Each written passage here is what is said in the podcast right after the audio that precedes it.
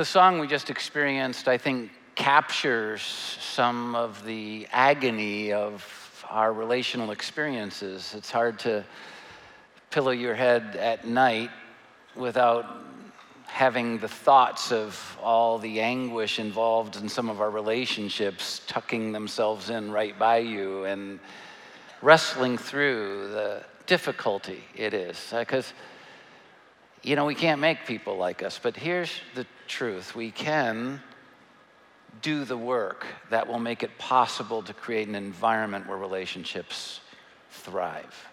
We can do the work. But I have to tell you, I'm not, I'm not by nature the brightest guy when it comes to relationships. If you're talking about the IQ of, of relationships, I, I think I came to the game a couple cards short of a full deck because it's like, I just, I don't know. I, I, I didn't get it. And I can prove this to you as well. I, it's like Roxanne and I had been dating going on three years, and we were really close to getting married. And I have to tell you, I was all in. I, it's, uh, we've now been married uh, 38 years. In June, it'll be 39. And here's the thing, which is great. Thank you. I appreciate it. Um, I got. I have to get that in to brag on her. That's why we've been married that long. But uh, here we were, just before we were going to get married, both of us all in. But I couldn't picture a lifetime, you know. I, couldn't picture what a relationship like a lifetime would be like. I was pretty young. And I remember, I can't believe I was dumb enough to vocalize this, but I, I looked her in the eye, one of those romantic moments young couples have, and I said, You know, here's the thing, I'm all in. I don't want you to think I'm questioning the marriage or anything, but I can't figure out what we're going to talk about for the rest of our lives. I just, I mean, really, I couldn't imagine. I mean, there's only so many things I know. I don't have a lifetime worth of conversations. It's like, you know, think about this. She could have run right then. I gave her the chance. It's like, this dude's an idiot, you know, boom, out of there. But she didn't. And she gave me an answer that I've never forgotten. In fact, it was a life defining answer. She says, Brad, I, I guess we'll talk about each day the things that happen each day. Brilliant! it's like, wow, that's how'd you think of that? And it might sound simple, but it's not. And here's what I've realized her answer was profound way beyond conversations. Her answer was profound because that's exactly how relationships are built each day. I kind of went into marriage thinking that it was about the event. You get married and then you're married forever. That's how good marriages are for. You, you stand on platform, you say, I do, come on, I'm, I'm giving it all on the altar, so to speak. I mean, it's an event, but great marriages aren't made by the event. Great marriages are made every day by the choices we do or don't make. And the same is true of all relationships. And you need to know this isn't a marriage series, but it's a series that works with marriage. And if it can work with marriage, it can work with any relationship in any area of our lives. It can work in the marketplace relationships and friendships. It can work in our spiritual relationships. It can work if we do the work. And so here we are in this series called Relationship Stuff. And I want you to know we mean it by that series title. It's stuff we're throwing out a bunch of stuff. And, and I, I'm hoping that some of this becomes like catalytic inspiration in your life to go further. I, there's just no way that everything I'm going to talk about this weekend is going to be as significant as everything else in it. But let me just tell you, there's going to be something in this talk, in this conversation we have, that can be a catalytic inspiration to enhance your relationships in every arena of life if you'll do the work. Here's the truth healthy relationships are made, not found. It, sounds so simple. I mean, uh, I mean, why would I stand on a platform and say it? But the fact is, we don't go about life this way. We're all trying to find the great relationship. This is why we jump from job to job. We're trying to uh, find the great relationship, find the great boss, find the great employees. We're trying to do that often. We're, We're often jumping from romantic relationship to romantic relationship. We're trying to find it. We're finally, some people jump from marriage to marriage because they're trying to finally find, you know, the, the healthy marriage relationship. We're trying to find the friendships there. We're trying, a lot of people jump from church to church trying to find, you know, the perfect pastor. I can tell you right now, go to another church if you're looking for the perfect one. It's not here. But you don't find healthy relationships. You make healthy relationships. And that's how I was starting. What are we going to talk about for the rest of our lives? That's not how you do relationship. You don't find the person that already has all that they need for every conversation you'll have for a lifetime. You make a life worthy of continuing the conversation with. Healthy relationships are made, not found which means it's up to us. In fact, look at, if you would, Proverbs 18 24. A man who has friends must himself be friendly. I love this particular translation of this verse. It's in the New King James, and it's basically saying, look at if you want to have healthy friendships, friendships worth having for a lifetime, then you have to be friendly. You have to make them. It's true in every arena of our relationships.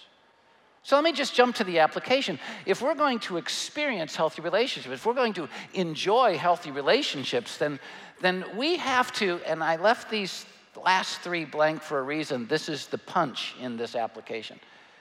We have to do the work. And this is the problem with relationships. We're wanting to find the perfect relationship. We're not wanting to have to do the work to make the perfect relationship, which is why we don't have them. It's true in the marketplace. You're not going to find the perfect employees. We're going to do the work to make it possible for them to be that. And we're not going to find the perfect boss. We're going to have to do the work to, to forge a relationship where it becomes the right one for us. And the same in marriage and every other relational context of life. You have to do the work. You have to do the work. You have to do the work. But what's the work? So I just thought I'd throw out a bunch of principles that that are the work of making a great relationship, a healthy relationship. And somewhere in here, I think there'll be something that can inspire you to go further. There's no way I'm going to take any of these points far enough for you. But if you find one that's the hook in your life and you go, that's it for me, then go further with it in your life. And I'm going to tell you, you need to be analyzing every arena of relationships in your life if you're in the context of a family, then you have to analyze that. If you're in the context of a marriage, yep. Context of work relationships, friendships, spiritual relationships. Look at these things and say, Am I doing the work or am I just wanting it to happen? And I promise you, when you find conflict and tension and unhealthiness, dysfunction in your relationship in any context, you're going to find that it's because this work isn't being done either by you or the other because it does take two in the end. So, what is the work? Well, if we're going to do the work of making healthy relationships, then it starts with the fact that we have to be proactive. We have to be proactive.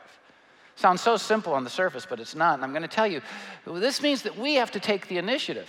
And this isn't how we're going about relationships. We're, we're waiting for the other person to take the initiative so that they're worthy of a good response from us.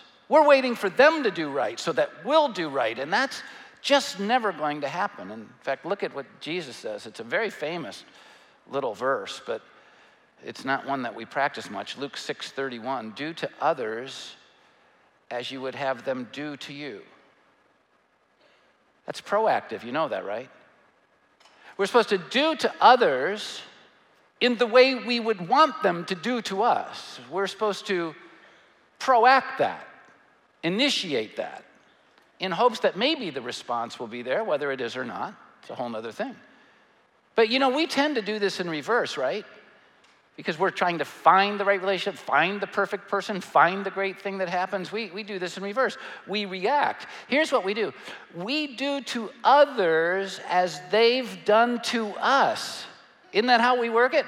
Well, my boss sucked it up this week, so I'm going to suck it back up this week to them.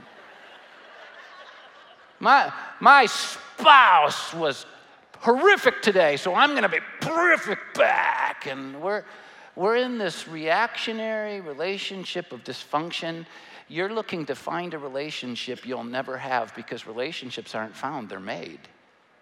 And if you're going to do the work, you have to be proactive. You have to initiate it. But what if they don't respond? You have to keep initiating it. And if they never respond, that, that's a problem in the long run. But I promise you this if all you do is react, all they'll do is react, and all you'll get is dysfunction.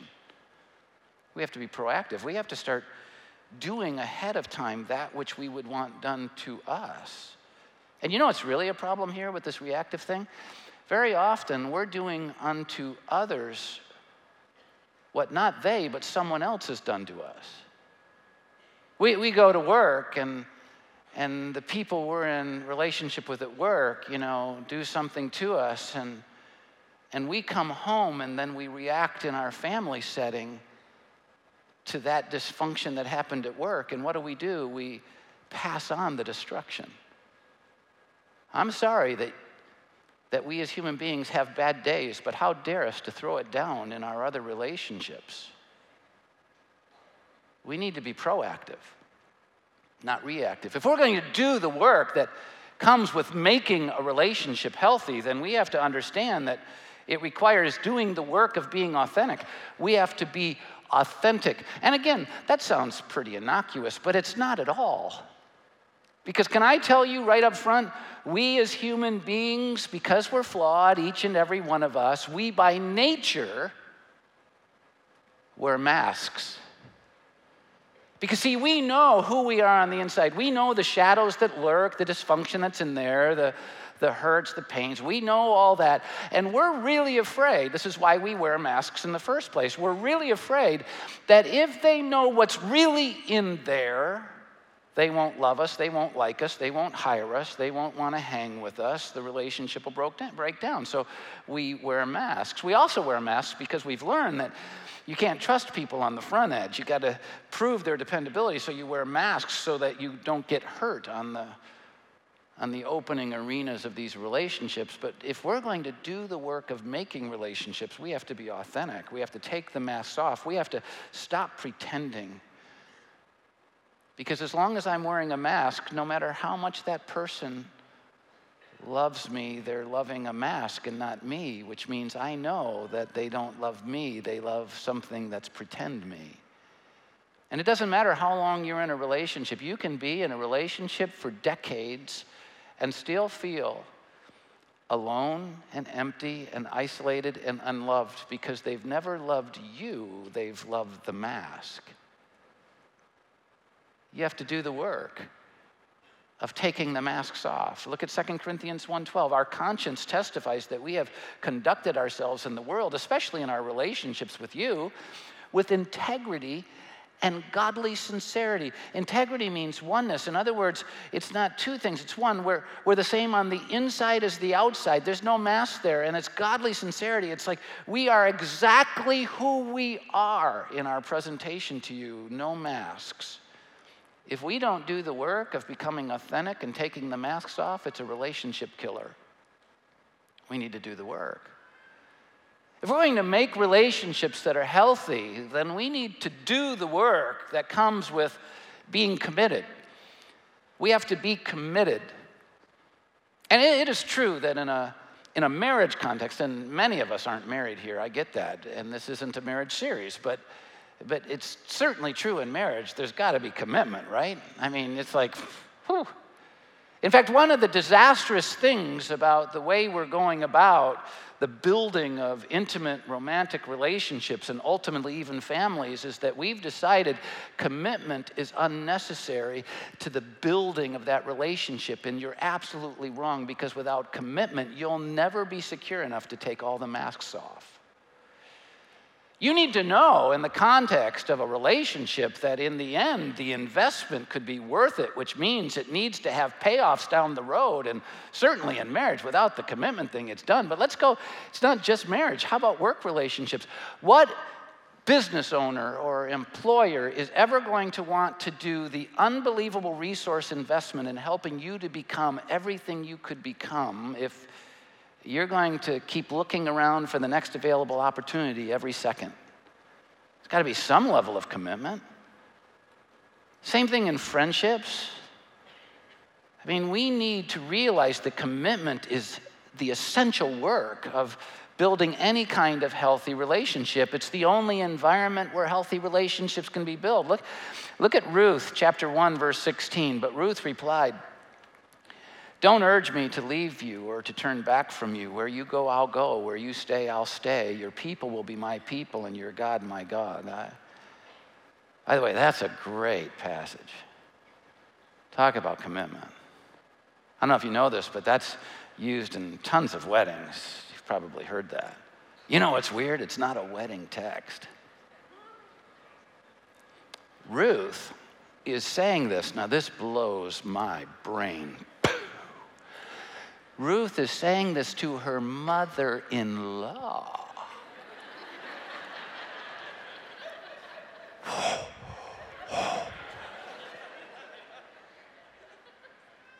You know why our relationships with our in laws aren't very good?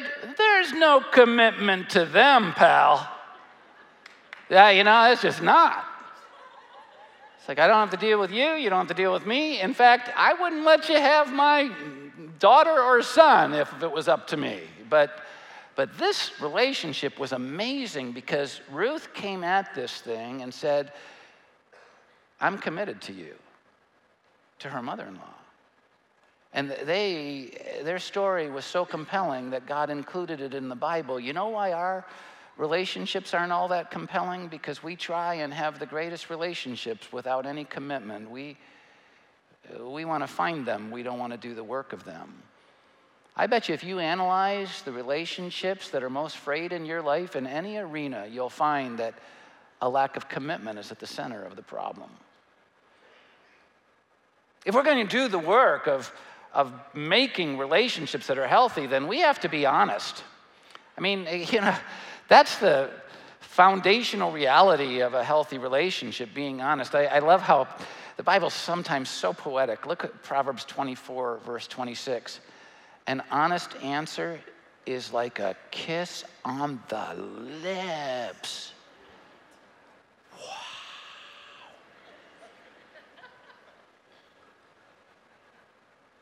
It's one of the most beautiful things that you can experience an honest answer. And you know, it's really sad we don't get them very often, do we? One of the principles, I wish I had invented the language, I didn't, but once I heard the language, it became a part of my soul, is that it's not enough to tell people 90% of the truth. We have to give them the last 10%. And I'm going to tell you, I, I, have found that most relationships aren't anything what they could be. And I'm talking about in any arena of life because it's really easy to be honest about the 90%. Because it's comfortable to talk about, it's easy to talk about, it's not going to create tension, it's not going to drive them away, you know. We can wear our masks and tell the 90%. But the last 10%, that's something. And the truth is, by nature, it's very difficult in a positive context to give the last 10%.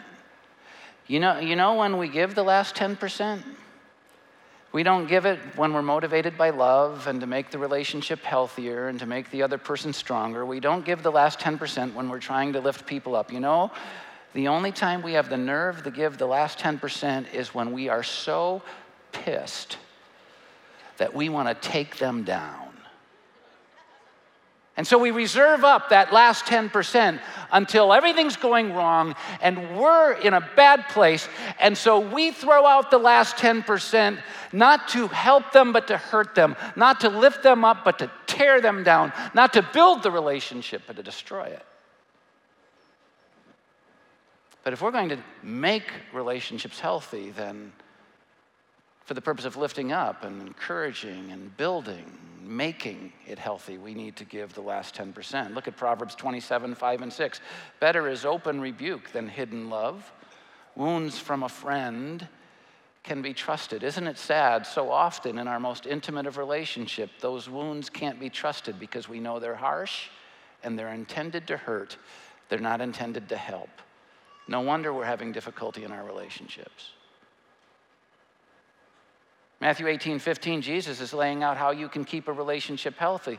If your brother sins against you or sister, go and show them their fault, just between the two of you. You don't go underground, you don't go behind the scenes, you, you don't hold it until you can use it like an atomic bomb to destroy them when they're you know, making you mad. I mean, you go to them, and if they listen, you've won yourself your brother or sister. What we need to do is we need to share the last 10%. When someone hurts us, we need to go to them for the purpose of helping the relationship be better, to say, This hurts. And I'm not doing it to tear you down or to be mean, I'm telling you because it hurts. If we're going to do the work of making relationships that are healthy, then we have to be considerate. We have to be considerate. And by considerate, I mean thoughtful. And I want you to know, I have a hard time teaching on these subjects sometimes because I'm not the perfect pattern for what these truths are. I like teaching the truths that I'm good at naturally because then I can stand up like a, you know, a male peacock going, all my feathers, look at me. The problem with this one is I'm, I'm exposed. This is why I, many of you have never met Roxanne. We keep her locked away. Uh, it's really important. Um, we have to be considerate, we have to be thoughtful. Being thoughtful is not my greatest strength. Being active, being quick, being aggressive, that's a strength, but not being thoughtful. And you know, when I'm running fast and I'm processing quickly, I, I'm not thinking about the people I'm bulldozing over. I'm thinking about where I need to go and what I need to do. It's a very selfish thing not to be considerate. And I do it as a leader, I do it as a husband, I do it as a father, I do it as a friend. But we make relationships through consideration. I mean, Philippians 2, it's a perfect passage, verses 3 and 4. Don't do anything out of selfish ambition or vain conceit, but in humility, consider, be considerate. Consider others better than yourselves. Each of you should look not only to your own interests, but also to the interests of others. Let me ask you that relationship with the most amount of tension and shadows in it?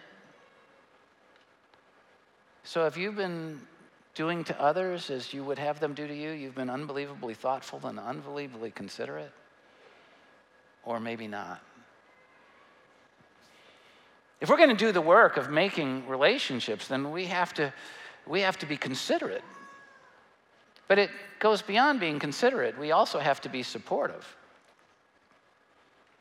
I mean, supportive. In fact, what's, what's the use of a relationship if we're not helping each other to carry the load, if we're not helping to pick each other up, if we're not supporting each other, and making life easier for each other? What, what is the point if all we're doing is adding to the burden of each other?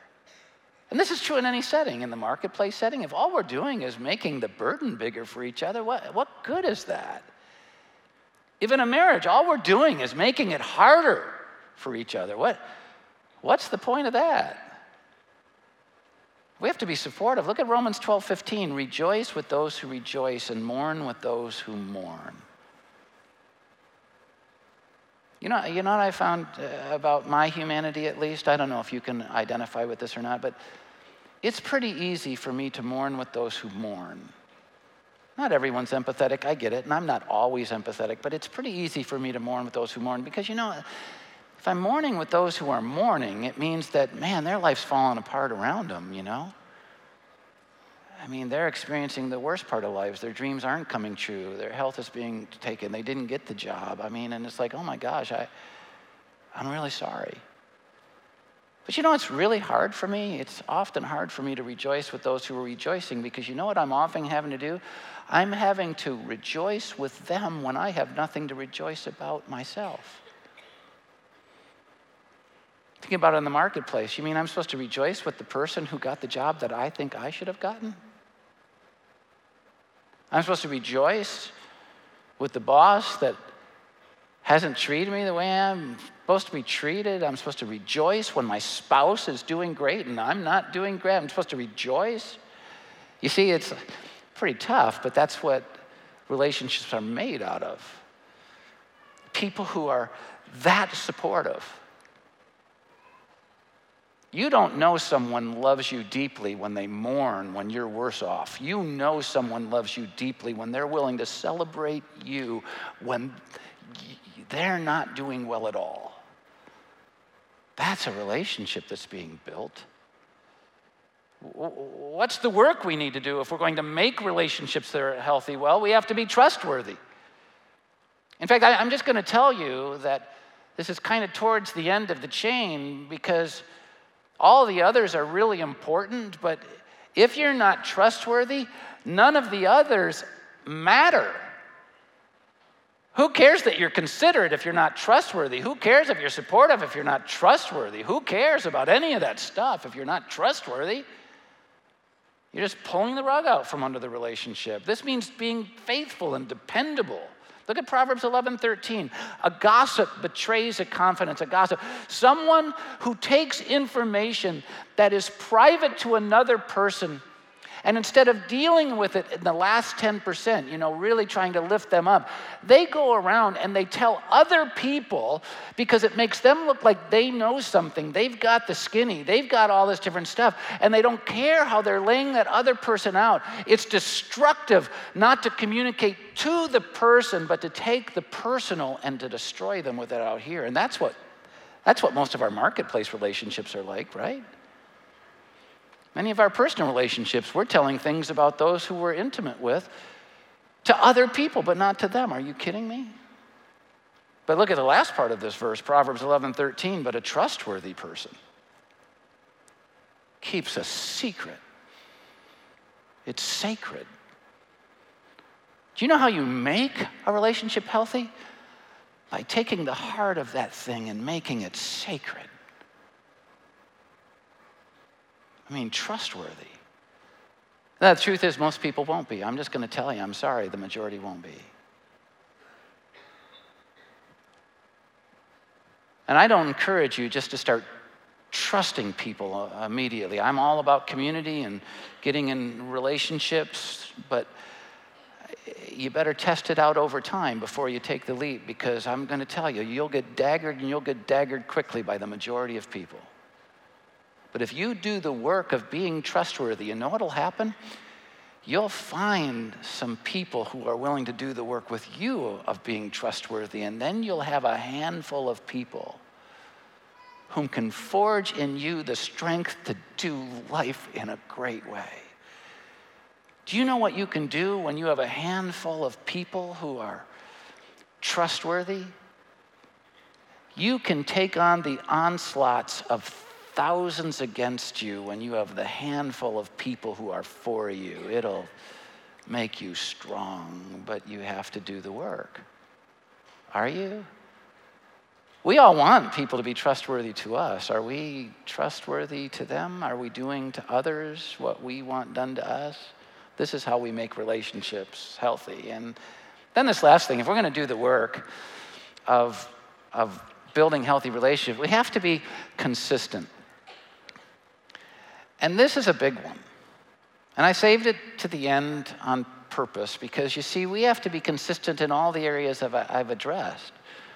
If we're going to really do the work of making relationships healthy, then we have to be consistently proactive and consistently authentic and consistently committed and consistently honest and consistently considerate and supportive and trustworthy. And I'm going to tell you, this isn't natural. I, I'm really good at the short inspirational sprint. You know, you know, like the thoughtful one, the considerate one. Phew. After I've really blown it with my wife and she's made it known, you know, that, that, you know. I am unbelievably considerate for the next three days or so. But that's not what makes a healthy relationship. What makes a healthy relationship is being consistently considerate.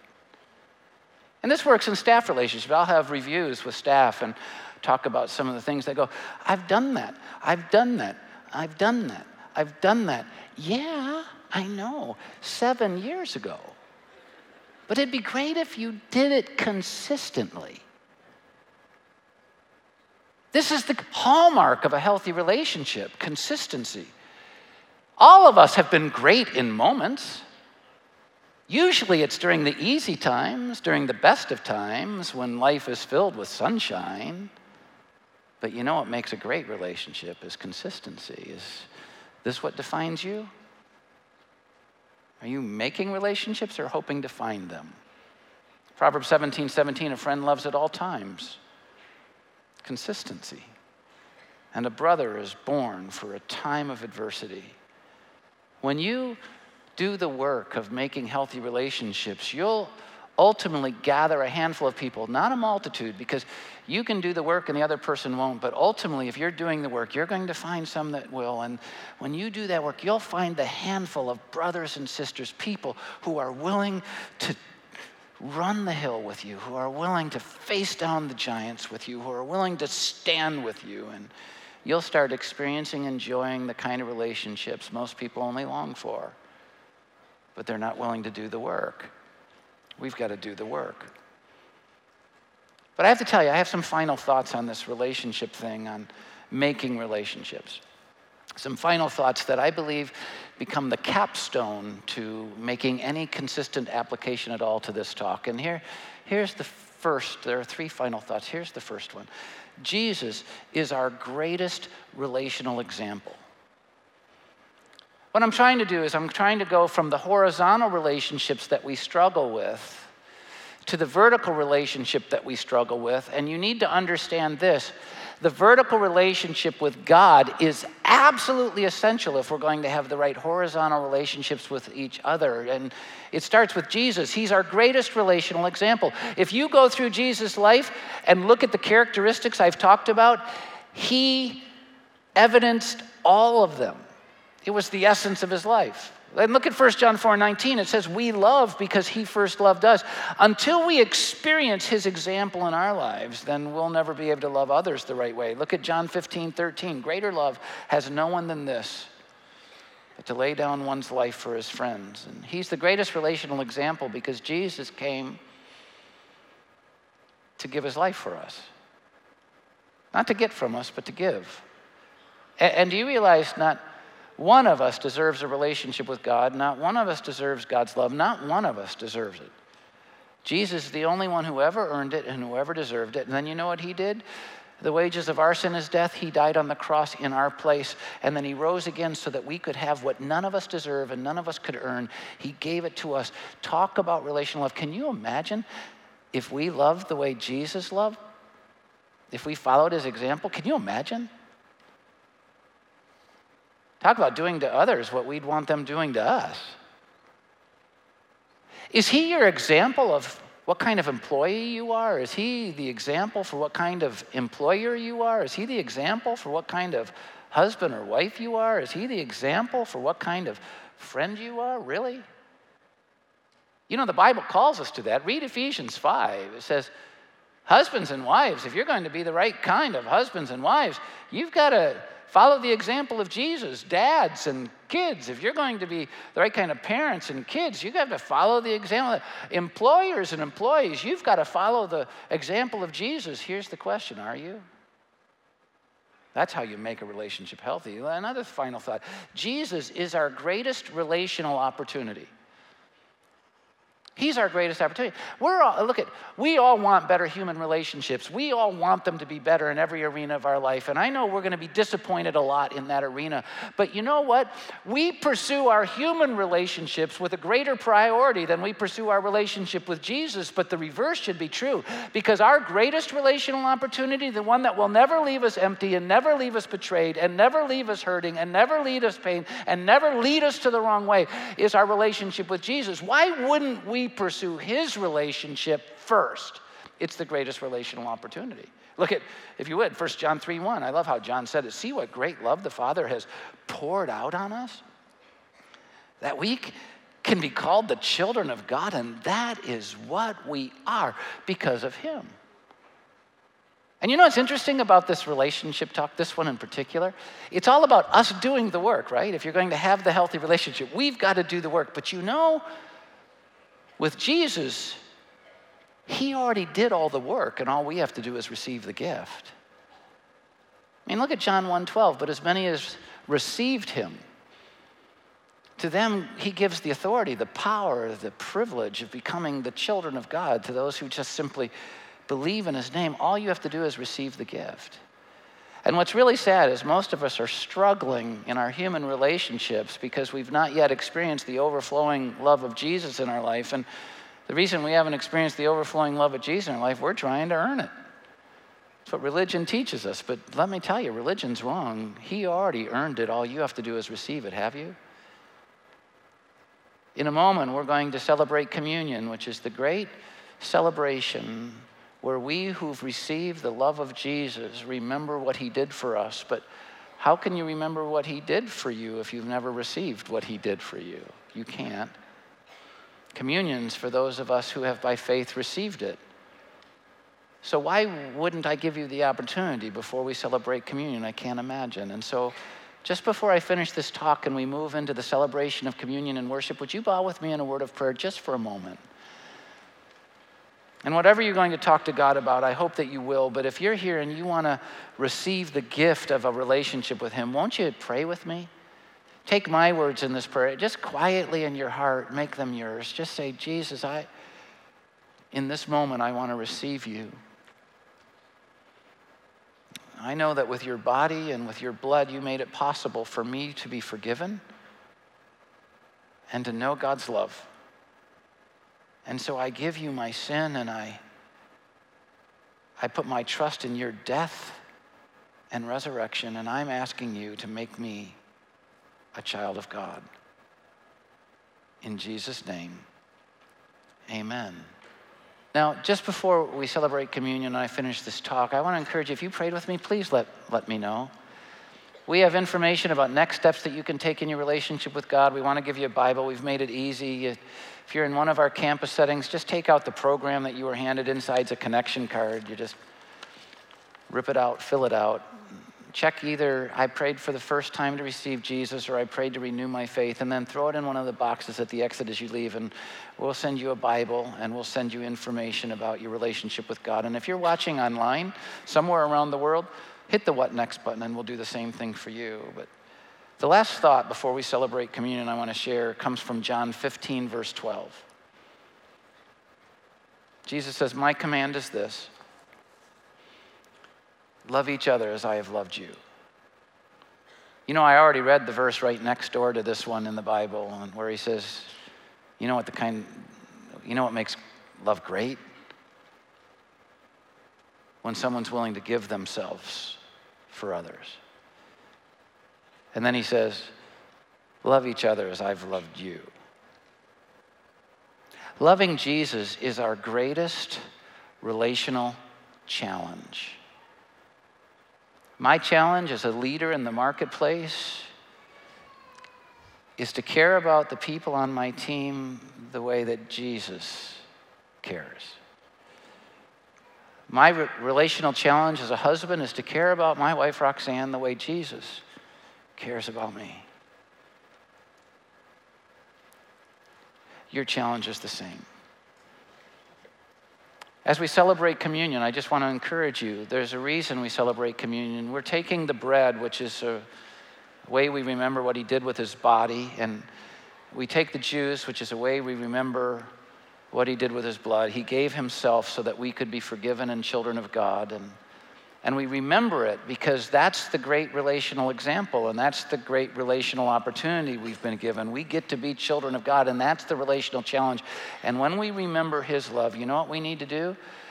We need to then remember our responsibility to love like Him. And I want to challenge you as we celebrate communion to celebrate His love for you, but to attach it then to your relationships in every arena of your life and make the commitment I want to love like you. So, to celebrate communion, would you stand with me at this time? And I'm going to invite all those who are going to be distributing the elements down. And I'm going to pray and give thanks for the bread and the juice. And here's what I'm going to ask you to do as we worship receive the elements, they'll come in one package, and hold on to them, okay? Hold on to them.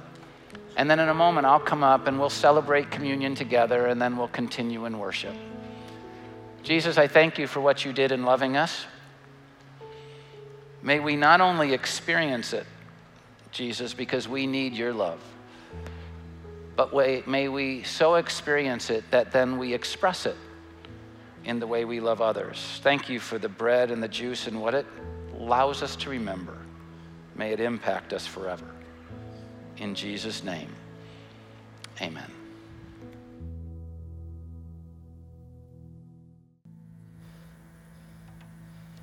take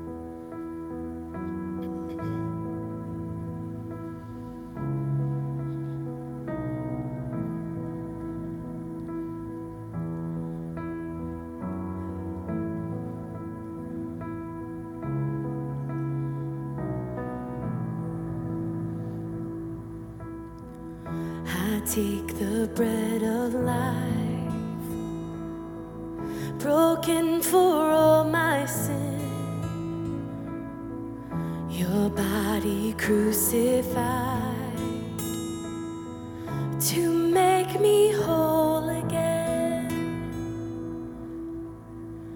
I will recall the cup poured out in sacrifice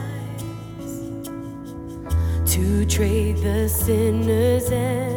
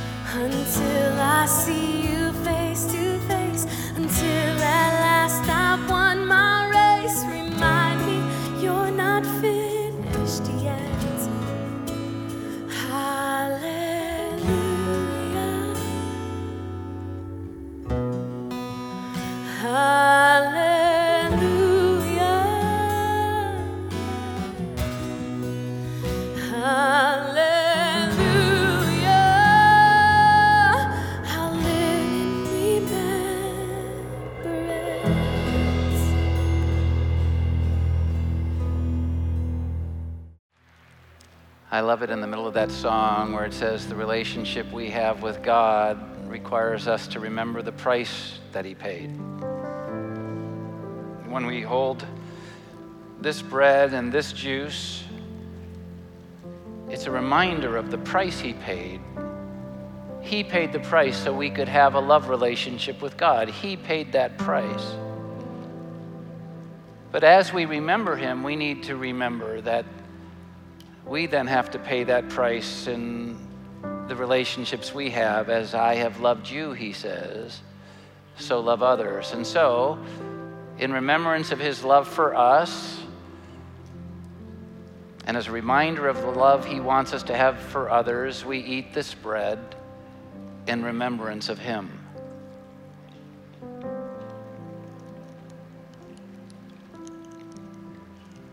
And as a reminder of the love that motivated him to pour out his life so that we could have life, and as the challenge to love those in our lives as he loved us, we drink this juice in remembrance of him.